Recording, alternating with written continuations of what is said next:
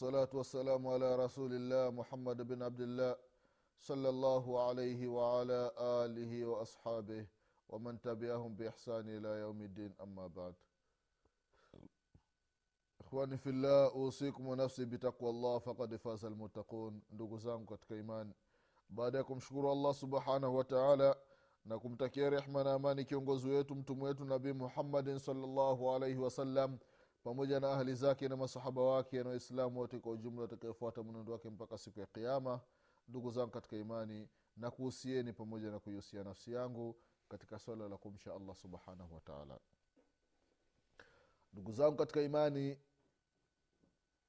tunaendelea na kipindi chetu cha dini kipindi ambacho tunakumbushana mambo mbalimbali mambo ambayo yanahusiana na dini yetu ya kiislamu na haswa katika masala ya swala ndugu zangu katika imani bado tupo tunaelezea ubora wa siku ya ijumaa na fadhila zake na mambo ambayo inatakiwa mwislamu ayafanye katika siku ya aljumaa.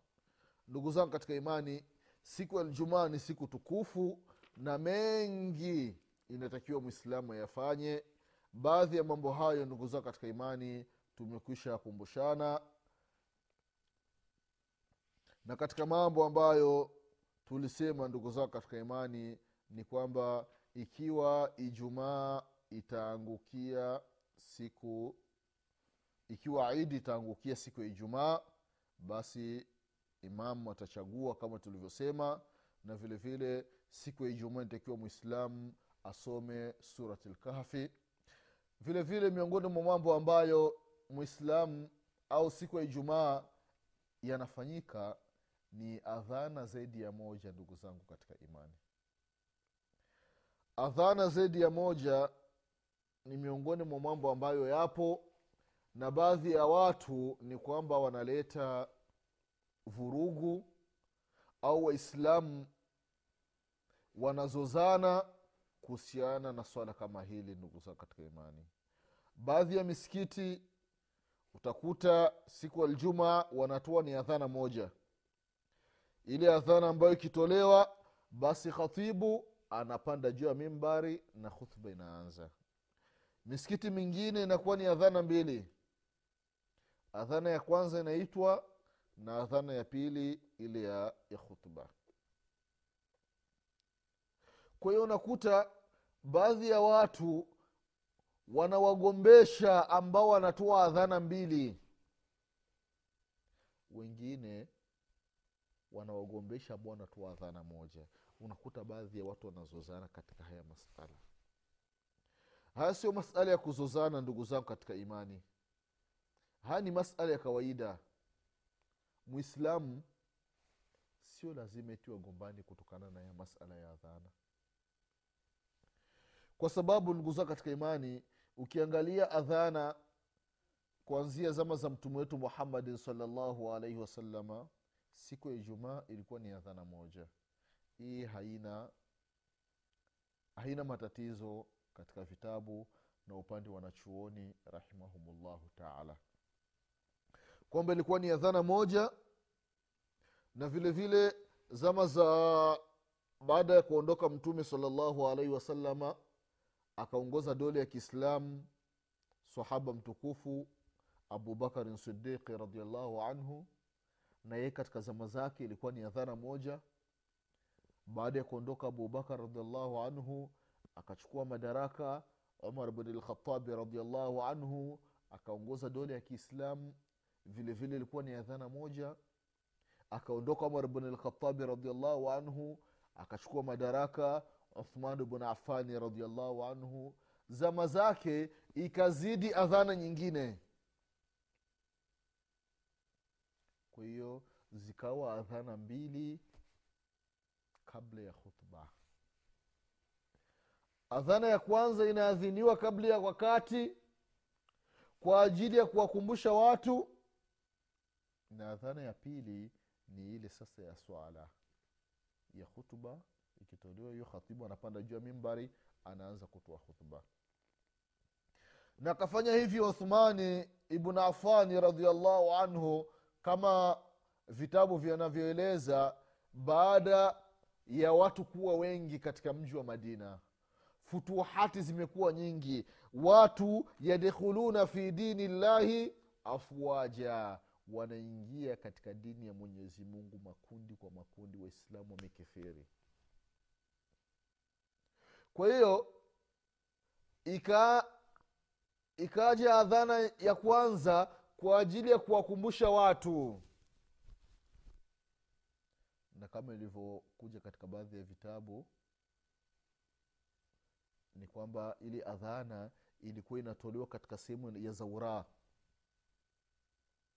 Yani ni sehemu karibu na soko la madina kama ilivyokuja katika sahihi lbukhari sehemu ya juu katika soko la madina inatolewa adhana kwa sababu sokoni ndio watu ndio mkusanyiko wa watu mwi, mwingi. Kwa hiyo adhana pale inatolewa allahu akbar allahu akbar kabla ya wakati kwa ajili ya kuwakumbusha watu kwamba leo ni ijumaa watu wajiandae na swala ya ijumaa. Kwa hiyo ndugu zangu katika imani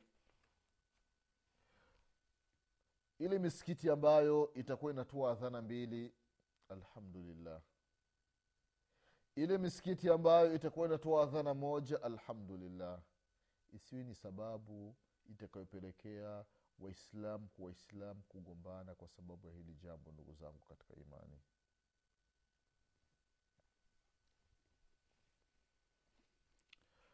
Vile vile ndugu zangu katika imani baada ya kumalizika sala tumemaliza kusali sala ya ljumaa kuna sunna baada ya sala ya ijumaa. Hizi sunna ndugu zao katika imani ukiangalia hadithi zilizopokelewa utakuta zimegawanyika katika sehemu mbili. Ima kuswalia muskitini au kuswalia nyumbani ikiwa mtu ataswalia muskitini baada ya ijumaa inatakiwa sali rakaa nne. Anasali rakaa mbili anatoa salam anasali nyingine mbili anatoa salam.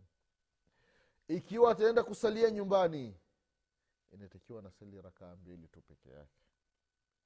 Hivi ndivyo alivyosema wanachuoni rahimahumullahu na kama alivyosema ibnulqayim rahimahullahu katika kitabu chake zadulmaadi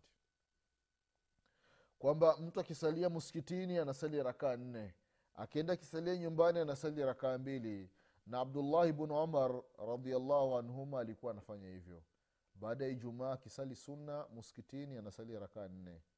Rakaa mbili anatoa salam mbili anatoa salam akienda akisalia nyumbani basi anatoa anasali rakaa mbili. Wengine wakasema kwamba yawezekana ima ukasali rakaa mbili tu muskitini ikawa imetosha. Badala ya nne almuhimu ndugu zangu katika imani baada ya ijumaa kuna sunna ya rakaa nne. Inatakiwa mwislamu ajitahidi aiswali. Malipo yake ni makubwa mbele ya mwenyezi mungu subhanahu wataala jambo lingine ndugu zangu katika imani wanasema wanachuoni sio vizuri ijumaa zikawa nyingi katika mji mmoja katika karya katika kijiji kimoja ijumaa ziwe nyingi bila dharura yoyote. Sio vizuri. Wanasema ya kwamba ikiwa watu ni wengi na muskiti ni mdogo na, na kile kijiji labda ni kikubwa kidogo. Hapa ijumaa inaweza ikawa zaidi ya moja. Lakini kama kijiji ni kidogo na watu ni wa kawaida basi sio vizuri ijumaa kuwa zaidi ya moja. Inatosha ijumaa moja ndugu zangu katika imani.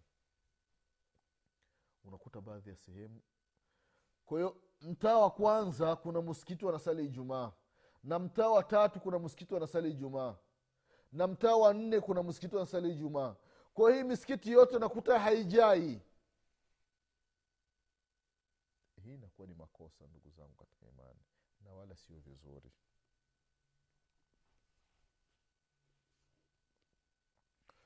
Ndugu zangu katika imani vile vile katika mambo ambayo hayafai mwislamu kuyafanya katika siku ya ijumaa kama tulivyokumbushana katika vipindi vilivyotangulia ni watu kupanga zile safu katika nguzo.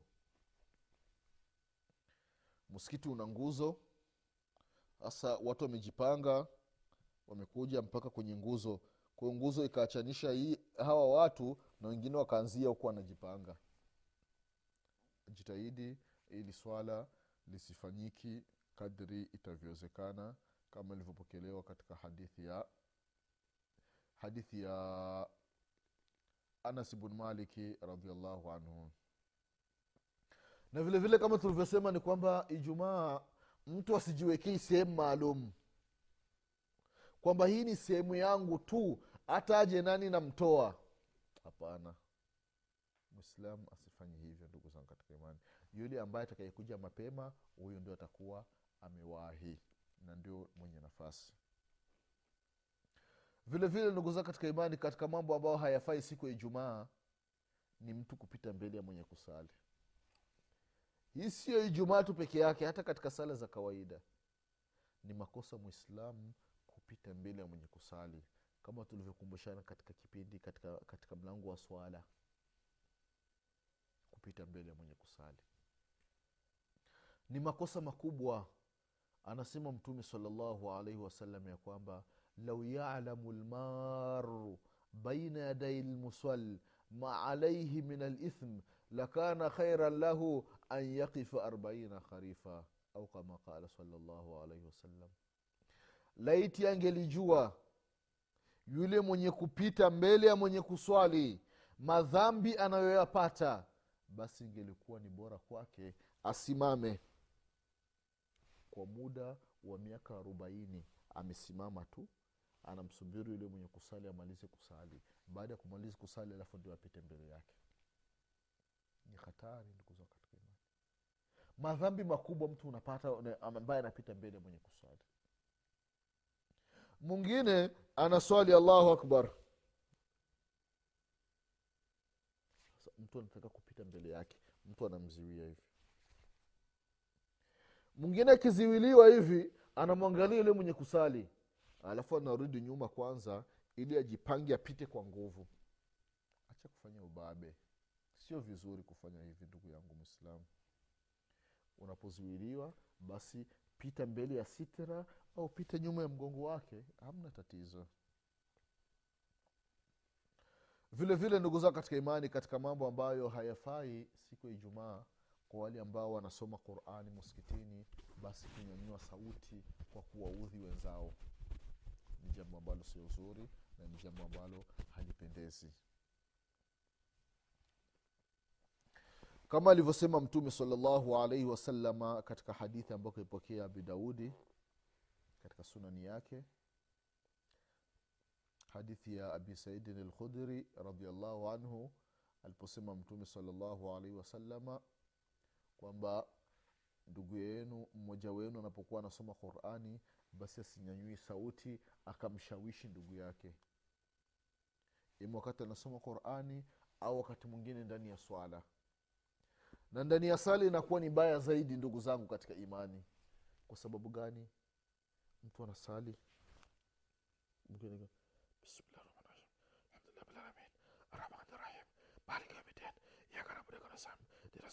sasa huyu ambaye yupo mbele yako hapa anaudhika soma siri. Jisikilizishe mwenyewe. Wakati unasoma lakini midomo inakuwa inatikisika. Sio mpaka huyu anajua wakati mwingine sauti inatoka mpaka mtu wa pili mtu wa tatu anajua sura gani ambayo unaisoma. Sio vizuri. Mtu akenda kwenye rukuu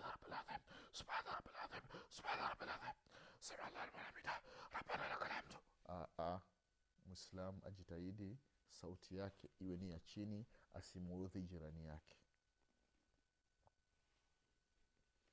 Ndugu zangu katika imani vile vile siku ya ijumaa anaruhusiwa maamuma kuzungumza na imamu ikiwa imamu yuko anatoa hutuba au anataka kumuuliza imamu kwa dharura. Hili ni jambo ambalo maamuma anaruhusiwa kulifanya. Mfano kama ilivyotokea zama za mtume wetu muhammadin salllahu alaihi wasalama wanaswali wakuwa katika hutuba mtume sala salam anatoa hutuba sahaba ya rasulllah katikati ya khutuba. Tuombee dua tupate mvua ya rasulllah mvua hainyeshi wanyama wanakosa maji. Mtume salllahu alaihi wasalama akakata hutuba akanyanyua mikono. Kwa sababu katika adabu za kuomba dua istisqa ntakiwa khatibu ananyanyua mikono na vile vile maamumu ananyanyua mikono allahumma أنزل علينا الغيث ولا تجعلنا من القانطين اللهم aghithna allahumma aghithna allahumma aghithna. Yaani mtu anaomba dua huku ananyanyua mikono.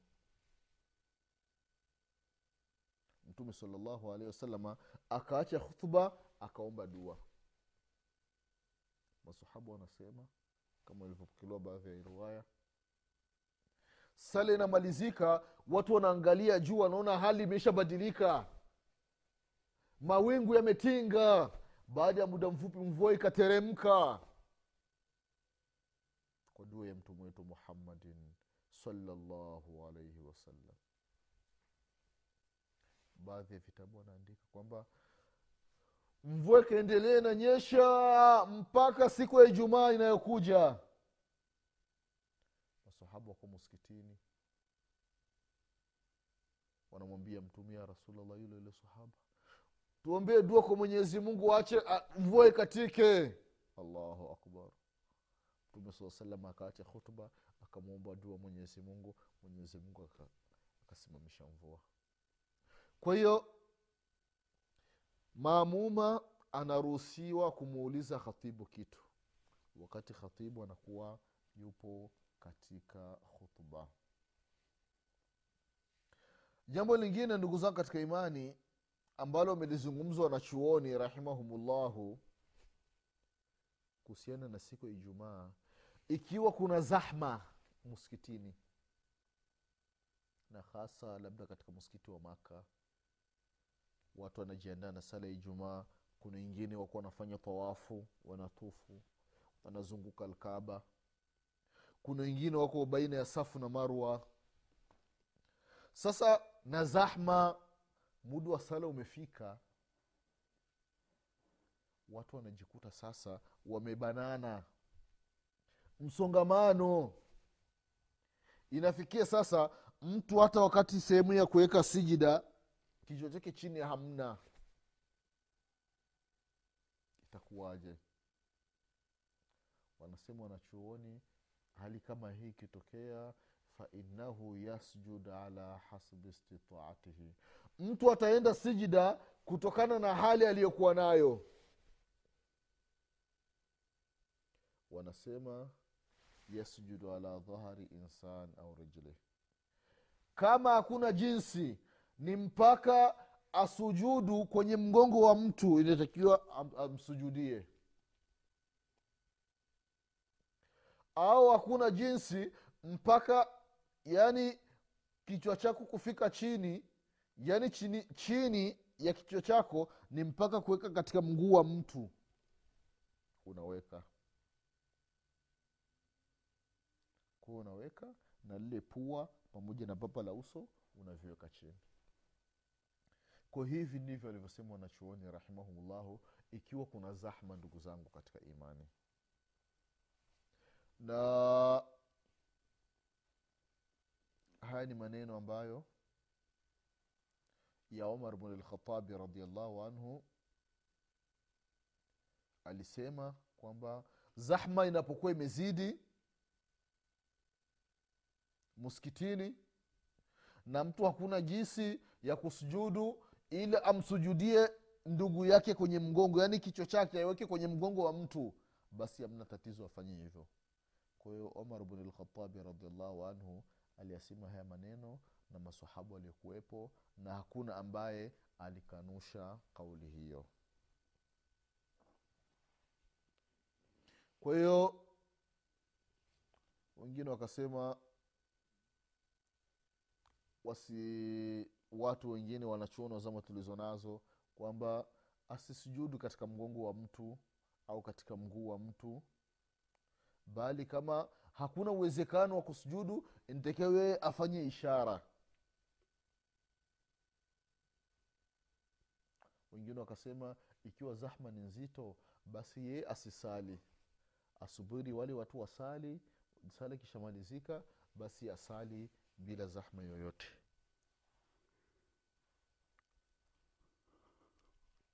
haya ni mambo ambayo ndugu zangu katika imani wameyaeleza wanachuoni rahimahumullahu mwenyezi mungu subhanahu wataala awarehemu.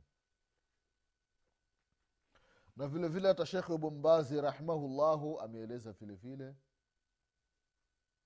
kwamba ikiwa zahma ni kubwa katika msikiti wa maka na uwezekano wa kusujudu hakuna basi mtu asubiri asubiri ile zahma ikimalizika basi atasali peke yake bila zahma yoyote.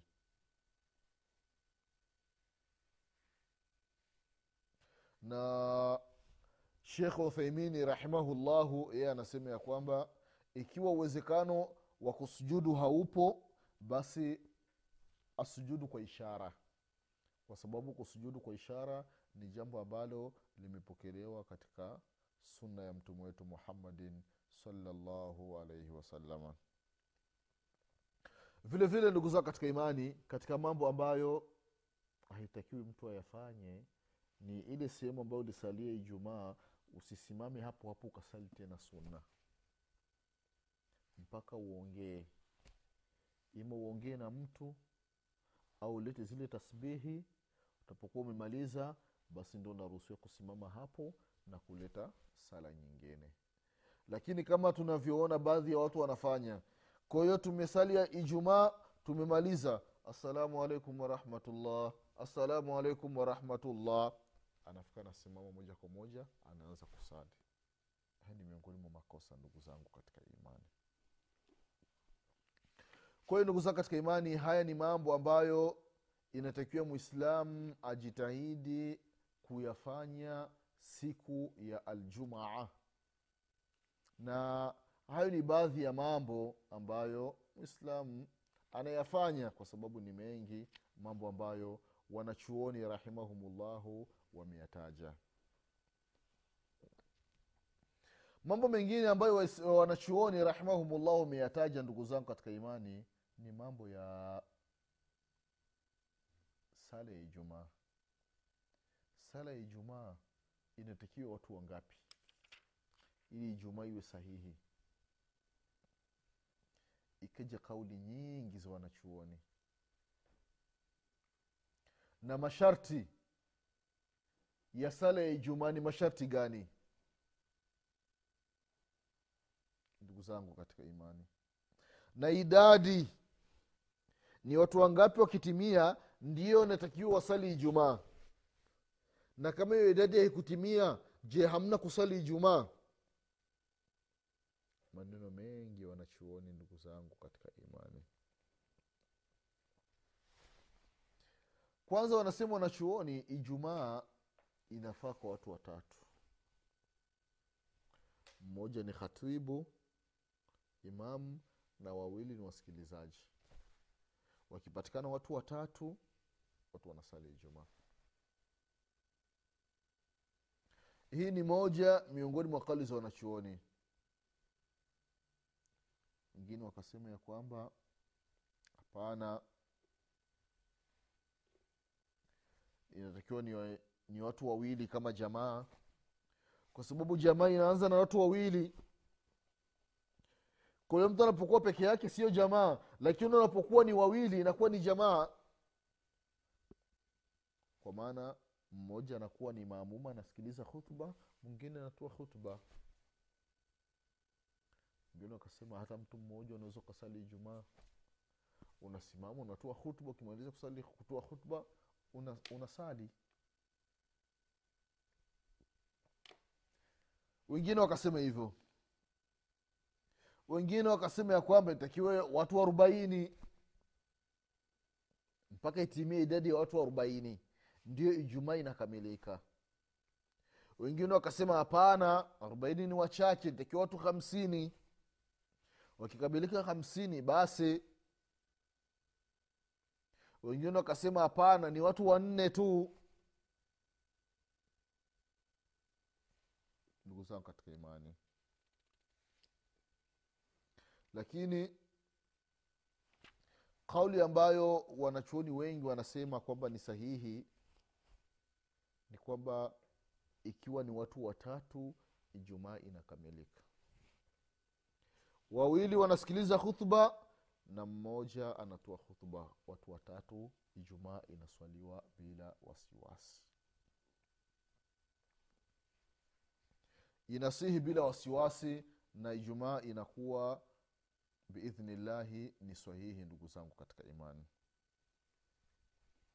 Kwa hiyo hivi ndivyo wanachuoni rahimahullahu wamesema na ndivyo kauli na kauli yenye nguvu ni kauli ya watu watatu na sio kauli ya watu arobaini kama baadhi ya vitabu walivyoandika kwamba ni lazima itimie watu arobaini. Kama watimia watu arobaini hakuna kuswali ijumaa hapana. Watu watatu inatosha. Haya ndugu zangu katika imani ni maneno wanachuoni rahimahumullahu kuhusiana na sala ya ijumaa.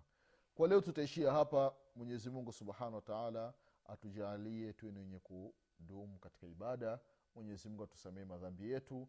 Mwenyezi mungu atufishe aliokuwa ni waislamu. Mwenyezi mungu atufufue siku ya kiama tukiwa nyuma ya mtume wetu muhammadin salllahu alaihi wasalama tutakutana tena katika kipindi kinachokuja. Nasema subhanaka llahuma bihamdik. Ashhadu an la ilaha illa anta astaghfiruka waatubu ilaik subhana rabika rabilizati ama yasifun.